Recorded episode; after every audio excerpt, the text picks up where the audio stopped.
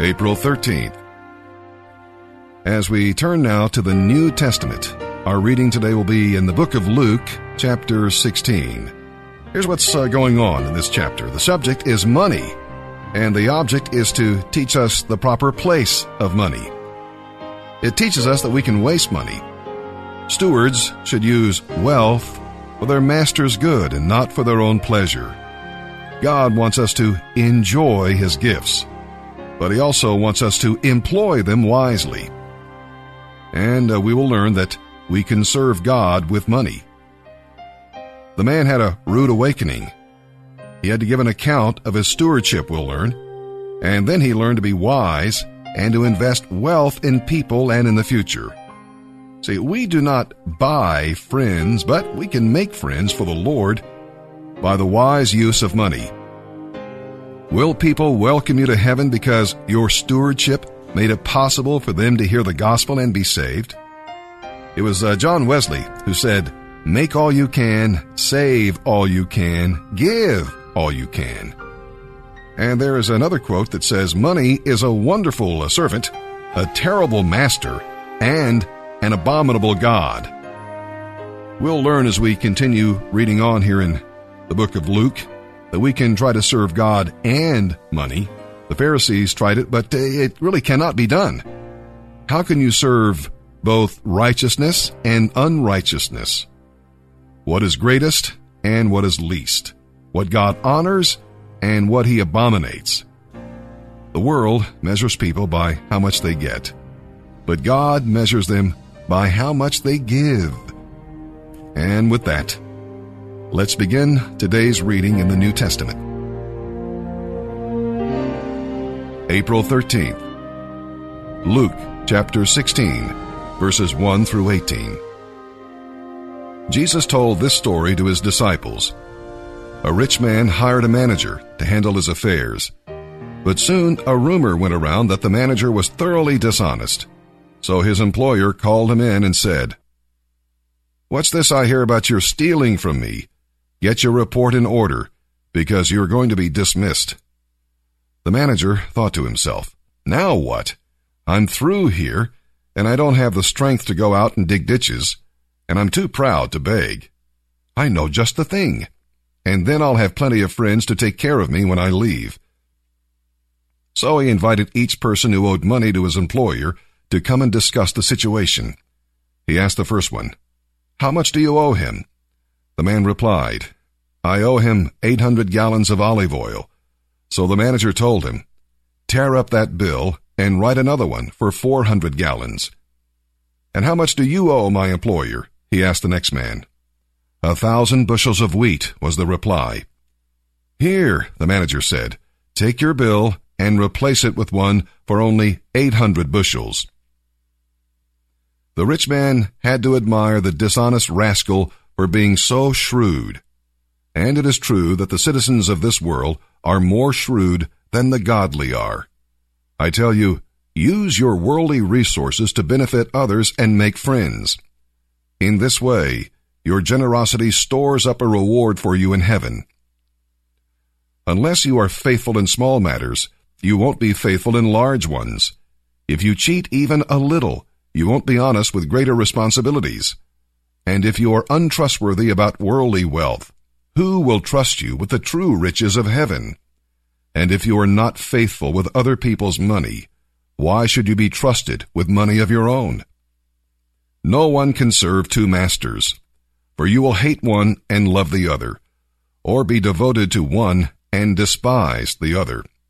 You cannot serve both God and money. The Pharisees, who dearly loved their money, naturally scoffed at all this. Then he said to them, You like to look good in public, but God knows your evil hearts. What this world honors is an abomination in the sight of God.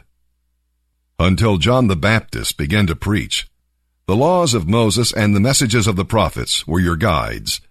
But now the good news of the kingdom of God is preached and eager multitudes are forcing their way in. But that doesn't mean that the law has lost its force in even the smallest point. It is stronger and more permanent than heaven and earth. anyone who divorces his wife and marries someone else commits adultery, and anyone who marries a divorced woman commits adultery.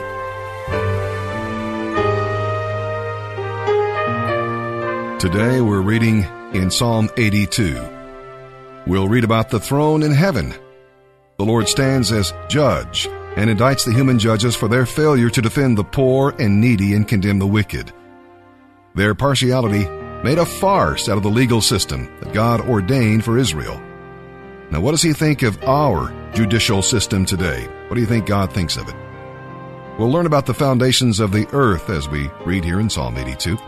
The foundations for peace and order in society are righteousness and justice, whether in the home, a church, or government. Abandoning righteousness and justice makes the very foundations tremble and brings darkness where there should be light. And we'll learn about the graves under the earth. The human judges are called gods because the Hebrew word Elohim means mighty ones. It's also uh, one of the names for God, by the way. Leadership is a serious thing, where leaders stand in the place of God and will one day answer to Him. The selfish judges may have their days of pleasure, but one day they will die. And then what? Well, the judges will be judged righteously by the judge of all the earth, and there will be no escape. Understand how much it costs you to survive bad times. What they don't understand is that even when you are expecting something good to happen, it costs you something. That, hope costs you something. That expectation costs you something. It, it, it, it takes something for you to stand uh, in a position of readiness, expecting good things to happen that don't.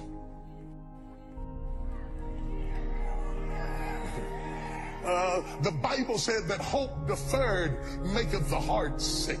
And I thought that by now I would have been married. I had planned a wedding for my 20s and now I'm 42. The numbers have reversed and I'm, I'm still by myself. Hope deferred makes the heart sick. I thought I would have my degree, but every time I get ready to go back after my degree, somebody, something sets me back. And when you keep wanting something that keeps evading you, if you're not careful, it will wear you down. To wait for something, anticipating it, and it doesn't happen, costs you more than somebody who wants nothing. That's why we have so many people who fall into the abyss of wanting absolutely nothing because sometimes it is easier not to want anything than it is to want it and not get it. I want you to understand then that while they were waiting on the bridegroom to come, they were burning oil. While nothing was happening, they were burning oil. You have to burn some oil to be able to wait. The Bible says, They that wait upon the Lord shall renew their strength. They shall mount upon wings like eagles. They shall run and not be weary. They shall walk and not faint. You have to be tough to wait. You have to be tough to work all day and go to school at night. You have to be tough to take two part-time jobs and put them together and try to make it do. You have to be tough. It may not have it, but I want it. I, I may not be there, but I want to. It may not be in my hand, but I'm snatching after it. I may not have apprehended, but I'm in the press. I may not climb the mountain, but I'll die with dirt in between my fingernail because I will never lay there and accept where I came from to be where I'm going. My history is not my destiny. That's why I don't care when you say you knew me when. I don't care how many people knew me when. Until you know me now, you don't know anything at all. My history is not my destiny. You said it's late, but I'm still waiting. I'm older, but I'm still waiting. I've had setbacks. But alas, alas, still waiting. The art of waiting. The art of waiting. Everybody wants everything now. They won't wait the art of waiting. You're not going to bond together the first six months. You're not going to get the cleaving right even the first year. It takes some time for you to leave the historicity of your mother and father and cleave and become one flesh. You're going to go through some name changes and you're going to go through some frustration because you're still leaving and cleaving and it's a process before your mother finally gets out of your head and your father finally gets out of your head and you start developing a new culture and a new philosophy that your kids one day will have to grow up and leave and cleave. The art of waiting. Jesus, as busy as he was, sat by the well all day waiting on one woman to come down to the well. He knew she would get there, and he waited. There are some men in this room. There are some men in this room who are waiting for you, sister, at the well. He's waiting. A waiting man is a man who hasn't given up.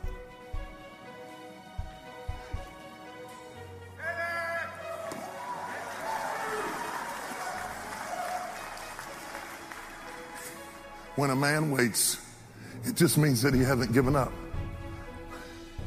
Brother, there's a waiting woman waiting on you to grow up.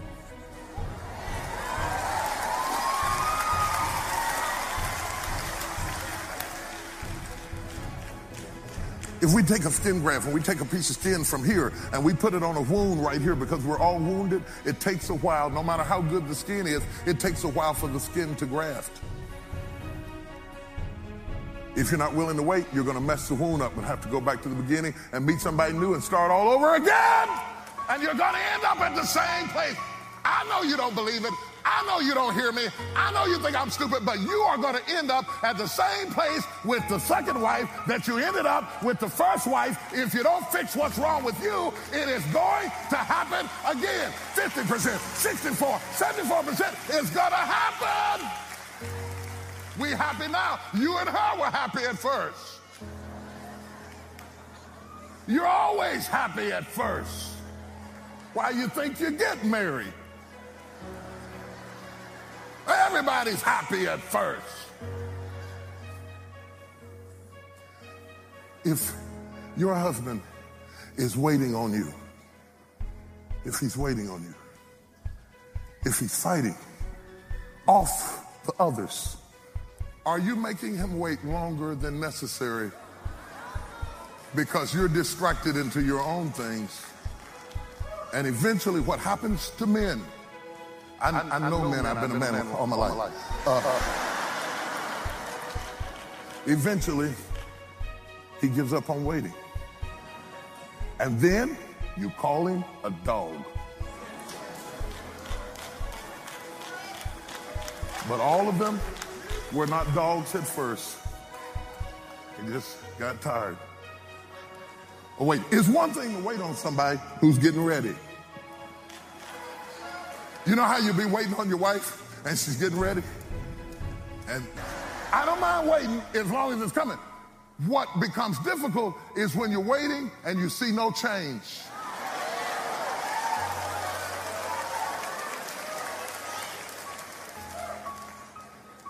Because if I see you hurrying, at least I know that you're conscious that you're making me wait is putting me in a strain. And the consciousness of it is encouraging. But when you act oblivious to it, pick up the pace.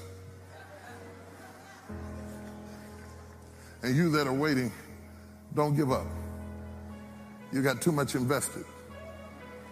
Too many tears, too many years, too many kids, too much time. The art of waiting.